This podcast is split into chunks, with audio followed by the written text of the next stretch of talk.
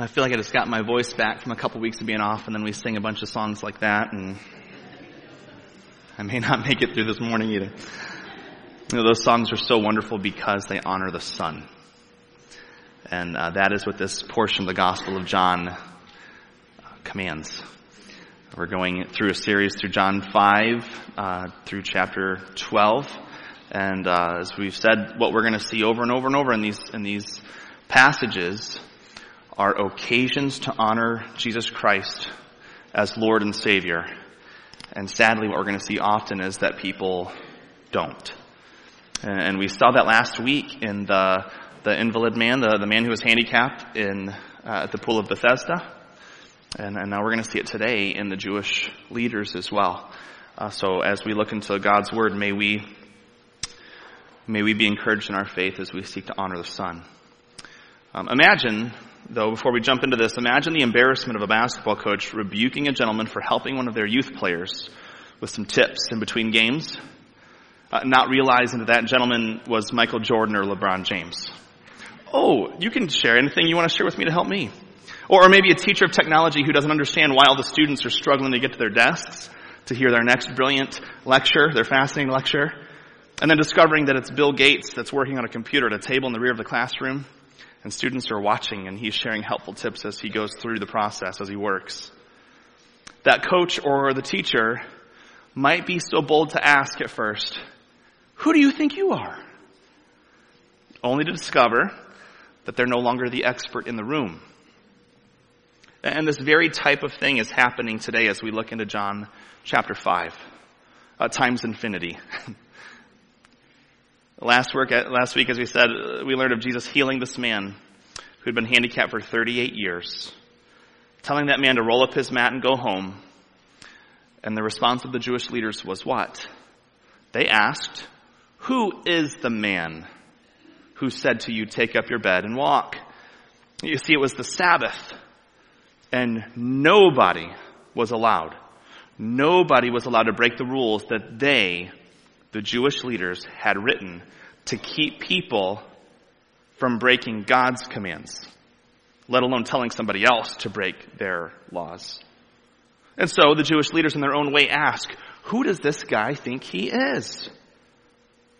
And today, as we continue in this chapter, we and the Jews obviously are going to see exactly who Jesus thinks he is. A lot of people think that Jesus never called himself God. But we're going to see that's very much so not the case today. So just to backtrack a little bit so we can continue this thought, let's start back at verse fifteen. John five fifteen, it says, "The man," and this is the man that Jesus had healed, "went away and told the Jews that it was Jesus who had healed him." So the man went and told on Jesus. And this was why the Jews were persecuting Jesus. They immediately, it says, started to rebuke and at least verbally attack him. "Who do you think you are?" Because he was doing these things, it says, healing a man, telling him to roll up his mat so he can go home. He was doing these things on the Sabbath. Okay? So, now that the Jewish leaders have made contact with Jesus, they're face to face with him, they're accusing him, and now he responds uh, with an incredibly loaded answer. Verse seventeen, Jesus answered them, "My Father is working until now, and I am working. My Father is working until now, and I am working." What does that mean? It means a whole lot. It means a whole lot. Uh, number one, what was Jesus' profession? What was Jesus' profession before he started his ministry? Do you remember? Jesus was a carpenter. A carpenter. In Mark six, there were people who knew Jesus from years prior and asked while he was teaching, "Isn't this the carpenter?" And you know why Jesus was the carpenter? Why did he take on that profession? Well, because Joseph was a carpenter. In a similar similar situation, Matthew thirteen, people asked while he was teaching, "Isn't he the carpenter's son?" Isn't he the carpenter's son? It was normal, expected for young men to grow up learning their father's profession. And really being called the carpenter's son was more than just a reference to Jesus' professional training. because it included within that his identity, his background, his educational level, his educational concentration. He was trained to be a carpenter. No more, no less. That was how it was supposed to be. So it was his identity that way. Here's our Father's Day portion of the message today. Like father, like son. Like father, like son. It defined you. And just think about that. Even still today, things are different today, but even still today, how many men or even women here ended up being involved in a profession somewhat like their father? And if not the same thing, at least nearby in, in like the blue collar, white collar spectrum. We probably, many of us have the same kind of thinking, same track. Many of us may be doing the exact same thing. Just because it's how we were raised. It was who we were raised by, potentially. And this even goes into the area of hobbies or interests. Um, my dad never taught me a thing about hunting. Never taught me a thing about hunting. You know why? He doesn't like it. He doesn't do it. He's not interested in it. He's not really into that stuff. Uh, now, I had plenty of guitars around the house when I was growing up, and I learned how to play guitar. And I like sports. And by the way, my father was in banking for most of my childhood, so I know how to do my own taxes. Okay, so there's that. That's awesome. Like father, like son. And then there's something even bigger that my father passed down to me. Something that I've also passed down to my children. It's a shocker. We're all human beings. We're all human beings. I am a human because my father is a human. And my mother, of course, right? We are of the same essence. And with that, in the curse, we're all sinners. My father's a sinner. I'm a sinner. My children are sinners. Like father, like son. So when Jesus says, my Father is working until now, and I am working. What is he saying? Was he building a house? No. Was he fixing furniture? No. No, what kind of work was he doing? He was healing a man, commanding his next actions with authority, and calling him to righteousness. With the knowledge of his coming judgment, were he not to repent. That's not carpentry. Uh, who does that kind of work? Not Joseph. That sounds like God work, doesn't it? So Jesus is calling who his father? God. Jesus is calling God his father, which makes Jesus like father, like son, God. Jesus just called himself deity. He just told the Jews that he is God. So that's number one. Number two, Jesus said, my Father is working until now. Until now. When was the last time anyone heard of God resting? When was the last time God rested? And we'd have to think through that and look in the Bible and discover Genesis two, the seventh day of the first week of the universe. God made everything in those six days. And then on the seventh day, he set that day apart as an example for rest, for reflection on the goodness of God and his work. Everything was good. He was reflecting on that. He made that day holy. So it was set apart for us for rest, for reflection, which should result in our thanksgiving of him and worship. And the Sabbath was not established for himself. It wasn't for him. God did not create the Sabbath for himself to rest as if he needed it. God made the Sabbath for mankind. Since the first ever Sabbath day at the end of week one, and then after the subsequent fall of sin and then the curse, God has been on the move. Since then, since that day of rest, he has been on the move. He has been working, doing God's work nonstop, and he never gets tired. He's God. He's God. And then, like Father, like Son, Jesus, God the Son, is doing the work of his Father, like all good boys do, right? Jesus is doing the work of his Father. He's doing God's work. And, and it really doesn't matter what day it is, because the Sabbath is for mankind and Jesus is God. My Father is working until now, and I am working. So with that, here's a couple of interesting things to consider. First of all, uh, the Jewish leaders were working, weren't they?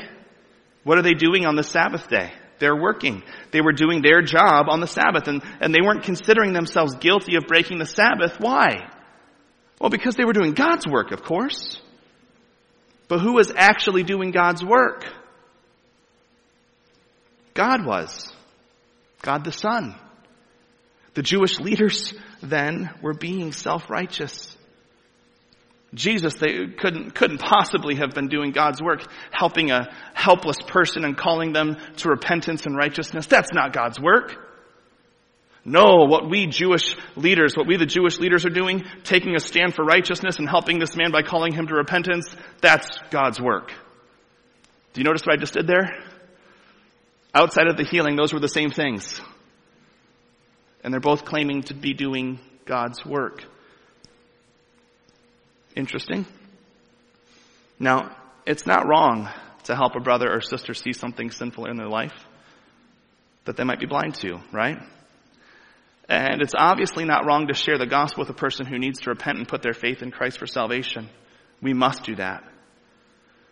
But we must also be humble and be willing to hear from others. This is what the Jewish leaders needed to do on this day. The debate here is, who's doing God's work? Jesus or the Jewish leaders? And we must be willing to get the beam out of our own eye as well. Uh, not just as well, Matthew seven says, first. First.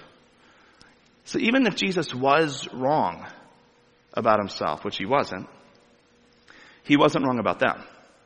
Even if Jesus was wrong about himself, he wasn't wrong about them. And they would have been blessed to listen and seek out the truth from God's word for their own growth.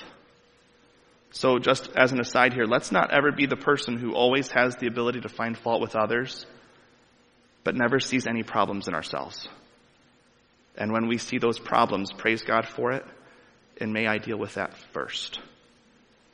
So, uh, one component of Jesus' statement is that it exposed the self-righteousness of the Pharisees, of these Jewish religious leaders. And then second, isn't it interesting?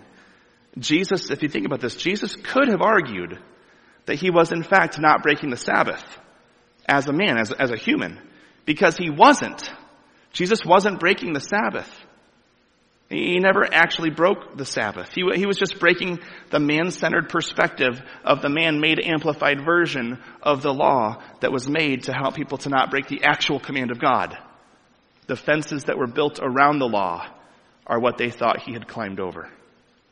That's not breaking the Sabbath. But Jesus didn't make that argument.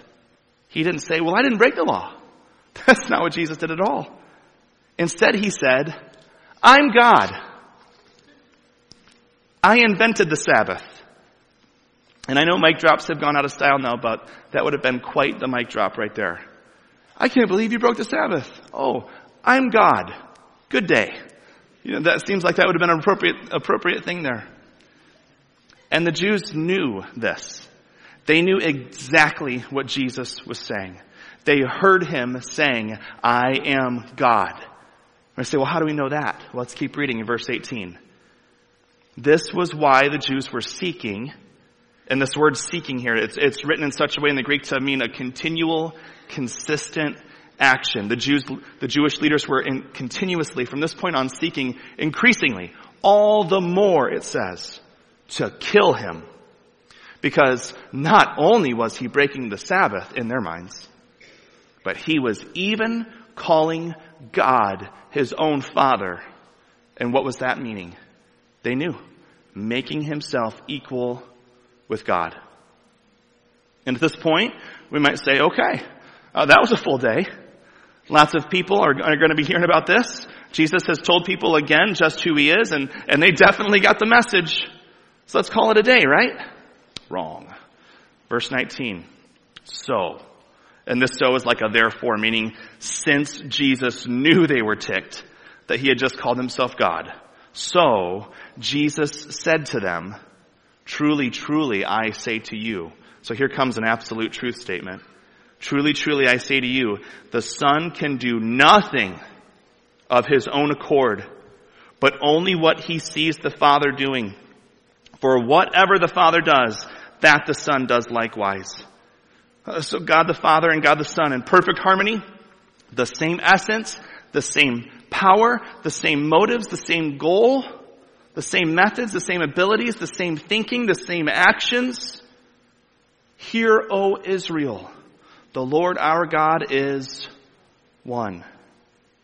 Verse twenty, for the Father loves the Son and shows him all that he himself is doing.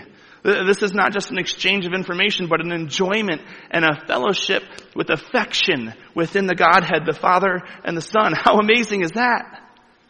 And with that, if you ever wondered why we should pray if God already knows everything, you ever thought about that before? Well, God knows everything. Do I need to pray? Think about this. Here's a reason and some precedent. God the Father and God the Son exchange notes, and they both enjoy it.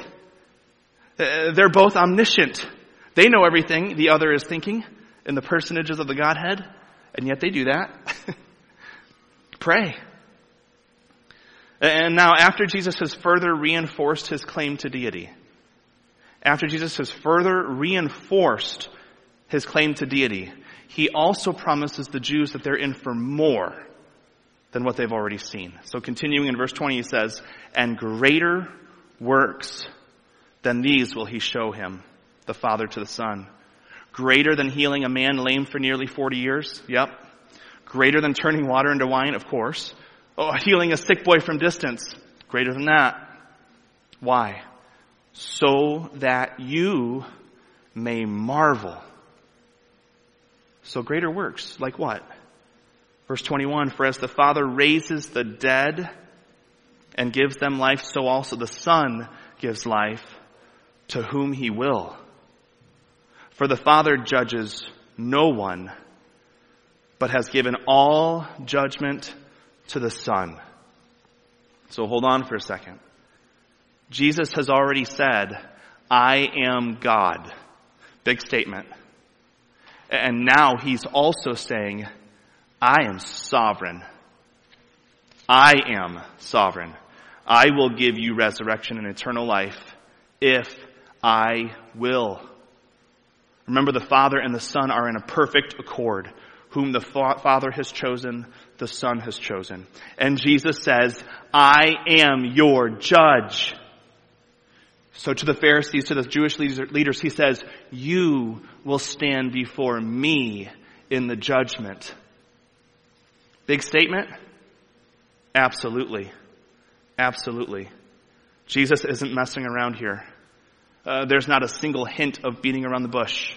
He says, I am God, I am sovereign, I am your judge. And verse twenty-three says why? That all may honor the Son, just as they honor the Father. Whoever does not honor the Son does not honor the Father who sent him. Truly, truly, here's that again. Truly, truly, I say to you, whoever hears my word and believes him who sent me has eternal life. He does not come into judgment, amen, but has passed from death to life.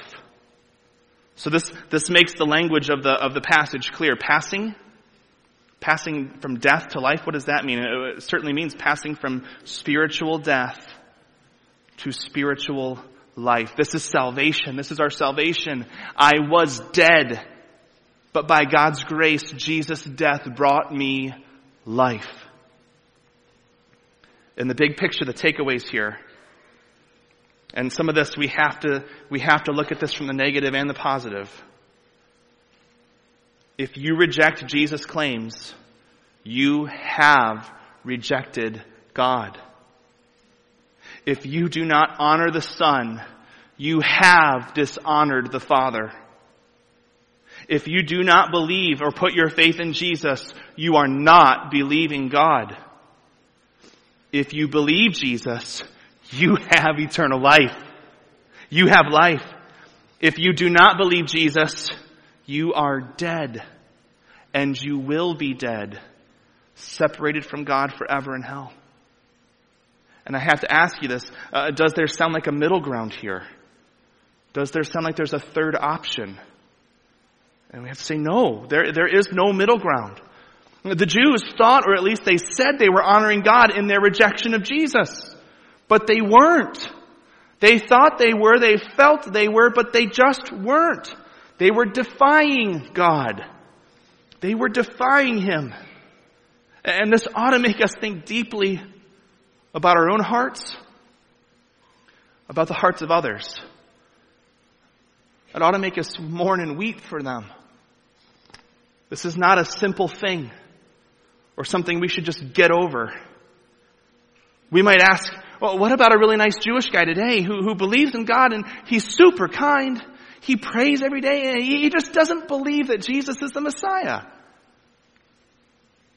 What did Jesus say?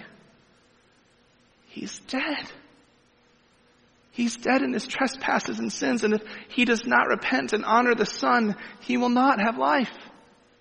Oh, what about a lady I know who says she's she's Mormon, or she's a Jehovah's Witness, or maybe she's a Muslim, or something like that? Uh, she says she believes in, in the historicity of Jesus, like that he lived. She doesn't believe the same way that we do about it. She doesn't believe that, that he's one with God the Father, that he died on the cross to pay fully for our sins. What did Jesus just say? She's dead. Jesus is Lord, or he isn't. Did he lie? Was he not an all-sufficient sacrifice for our sins? Did he say that it didn't matter what you believe about him, or that there's another way? Or is he the way, the truth, and the life? Can a person come to the Father by anyone or any way other than him? Is it up to my personal interpretation? And with that, what about my friend who says he's a Christian? Uh, they go to church, they pray, they, they say they believe in Jesus, even that he's the Son of God and then died on the cross and rose from the dead. They believe that if they're a pretty good person, and once God cleans up all their leftover sin after they die, that they'll eventually get into heaven. Well, listen to Galatians three ten through fourteen. It says this, for all who rely on works... all who rely on works of the law are under a curse. For it is written, cursed be everyone who does not abide by all things written in the book of the law and do them. Now it's evident that no one is justified before God by the law, for the righteous shall live by faith. But the law is not of faith, rather the one who does them shall live by them. You keep one, you have to keep all. If you're guilty of one, you are guilty of all. Christ redeemed us from the curse of the law by becoming a curse for us on the cross. For it is written, cursed is everyone who is hanged on a tree, so that in Christ Jesus the blessing of Abraham might come to the Gentiles, our salvation, that we might receive the promised Spirit through faith. We believe.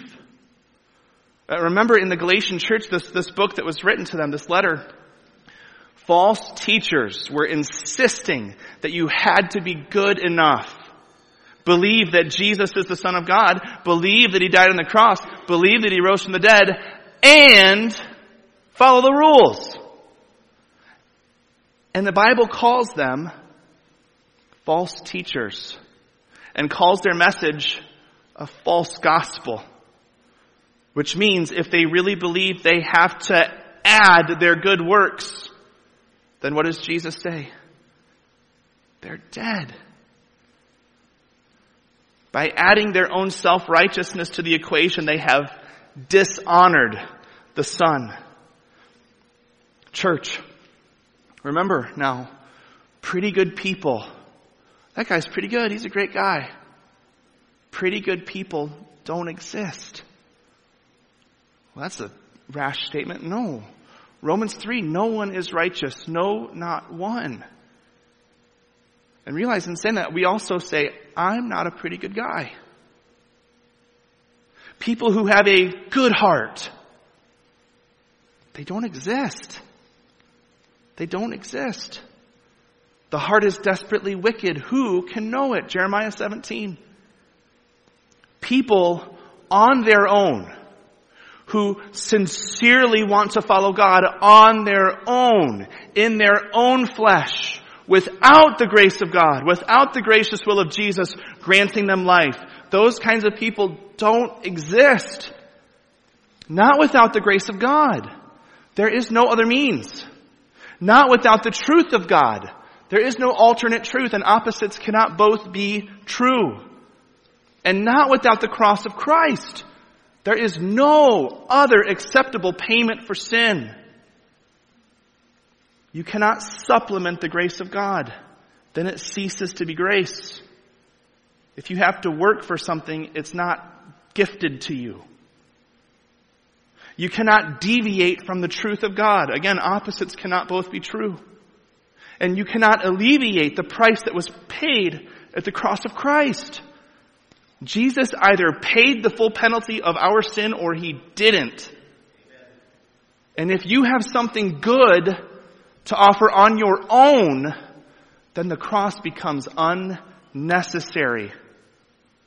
If you can do it on your own, then do it. But you can't. If you have something to offer on your own, then God's a liar, or he's just wrong and thinks too little of your natural ability. And if you think you have something to offer on your own, then you don't really believe that you need God's grace. And we need to hear that. But we need God's grace. And he's provided. He's provided. For the wages of sin is death, but the gift of God is eternal life, passed from death to life, through Jesus Christ our Lord. Verse twenty-five. Jesus again says, Truly, truly, truly, truly, I say to you, an hour is coming and is now here when the dead will hear the voice of the Son of God. Who are the dead we're talking about here? Spiritually dead people. Will hear the voice of the Son of God, and those who hear, let, let him who has ears to hear, let him hear. Those who hear will live. And if you're saved today, or if you get saved today, by God's grace, this is you. This is you, having passed from death to life. Verse twenty-six, for as the Father has life in himself, so he has granted the Son also to have life in himself, and he has given him authority to execute judgment, because he is the Son of Man. The Son of Man, that, that title might sound like a very human title, but it's actually the title that's given in Daniel seven. To the one who would have dominion over all nations forever. This is an official title for the Messiah. Jesus is now also claiming, I am the Messiah. And then he says, verse twenty-eight, do not marvel at this, for an hour is coming when, what is the word there? All who are in the tombs will hear his voice, the Son of Man, and come out, those who have done good to the resurrection of life, and those who have done evil to the resurrection of judgment. This is the final judgment. And who will come before Christ for judgment? All. Philippians two, every knee will bow, and every tongue will confess, either in joy or in devastation, that Jesus Christ is Lord. So you and I will do this. You and I are going to do this. We're going to bow the knee and declare Jesus Christ is Lord. Every president of the United States in all history will do this. Adolf Hitler, Joseph Stalin, Fidel Castro, any other leader you can think of, they're going to do this. They're going to bow the knee.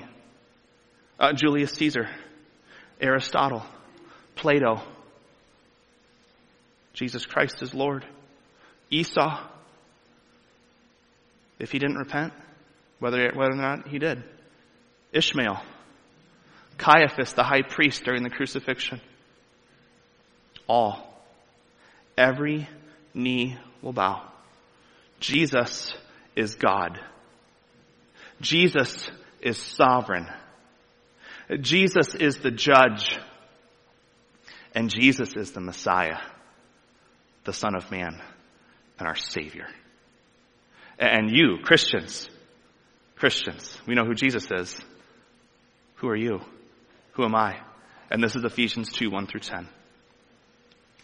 You were, amen for that word, dead in the trespasses and sins in which you once walked, following the course of this world, following the prince of the power of the air, the spirit that is now at work in the sons of disobedience, among whom we all once lived in the passions of our flesh, carrying out the desires of the body and, and the mind, and were by nature children of wrath, like the rest of mankind. And then the best two words, but God, being rich in mercy, because of the great love with which he loved us, even when we were dead in our trespasses, made us, I didn't claw my way to this, he made us alive. He made us alive with him, with Christ. By grace you have been saved, and raised us up with him, and seated us with him in the heavenly places in Christ Jesus, so that in the coming ages he might show the immeasurable riches of his grace in kindness toward us in Christ Jesus. And this is the part that we all learn, right, at V B S. For by grace. But let's not... I almost made a token of this. No way, right? For by grace you have been saved through faith. And this is not your own doing. It's the gift of God. Not a result of works.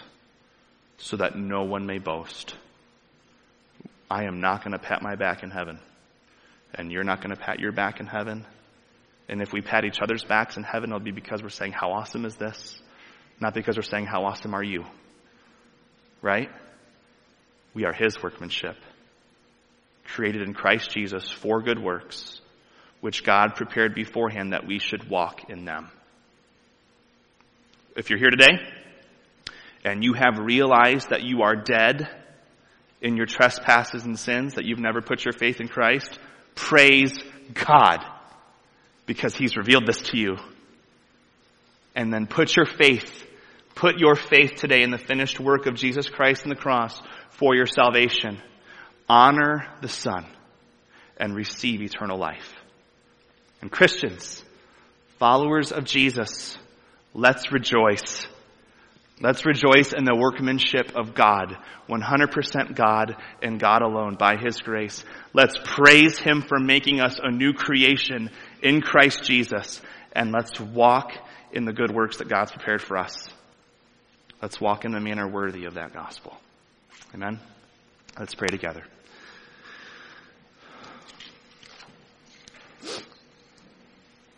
Lord God, we praise you. We thank you. Lord, we thank you that as we honor the Son, as we praise the name of Jesus, that you, Father, are praised and you are honored. That, Lord, when we obey uh, the, the ministry of the Holy Spirit as we look into this word and praise the name of Jesus, that the Father is glorified.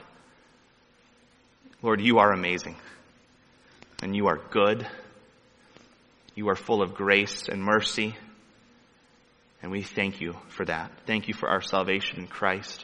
God, I do pray that if there would be somebody here today who does not know you as Lord and Savior, who has not Um, called on you for their salvation, repented of their sin, confessed Christ as Lord.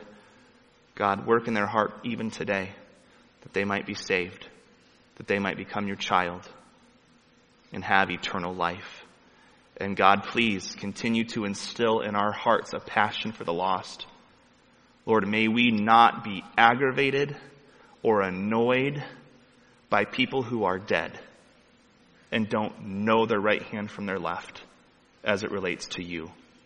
And may we have compassion and an earnestness to share the only hope they could possibly have in Christ. May we decrease that you would increase. We pray this for the glorious name of Jesus Christ. Amen.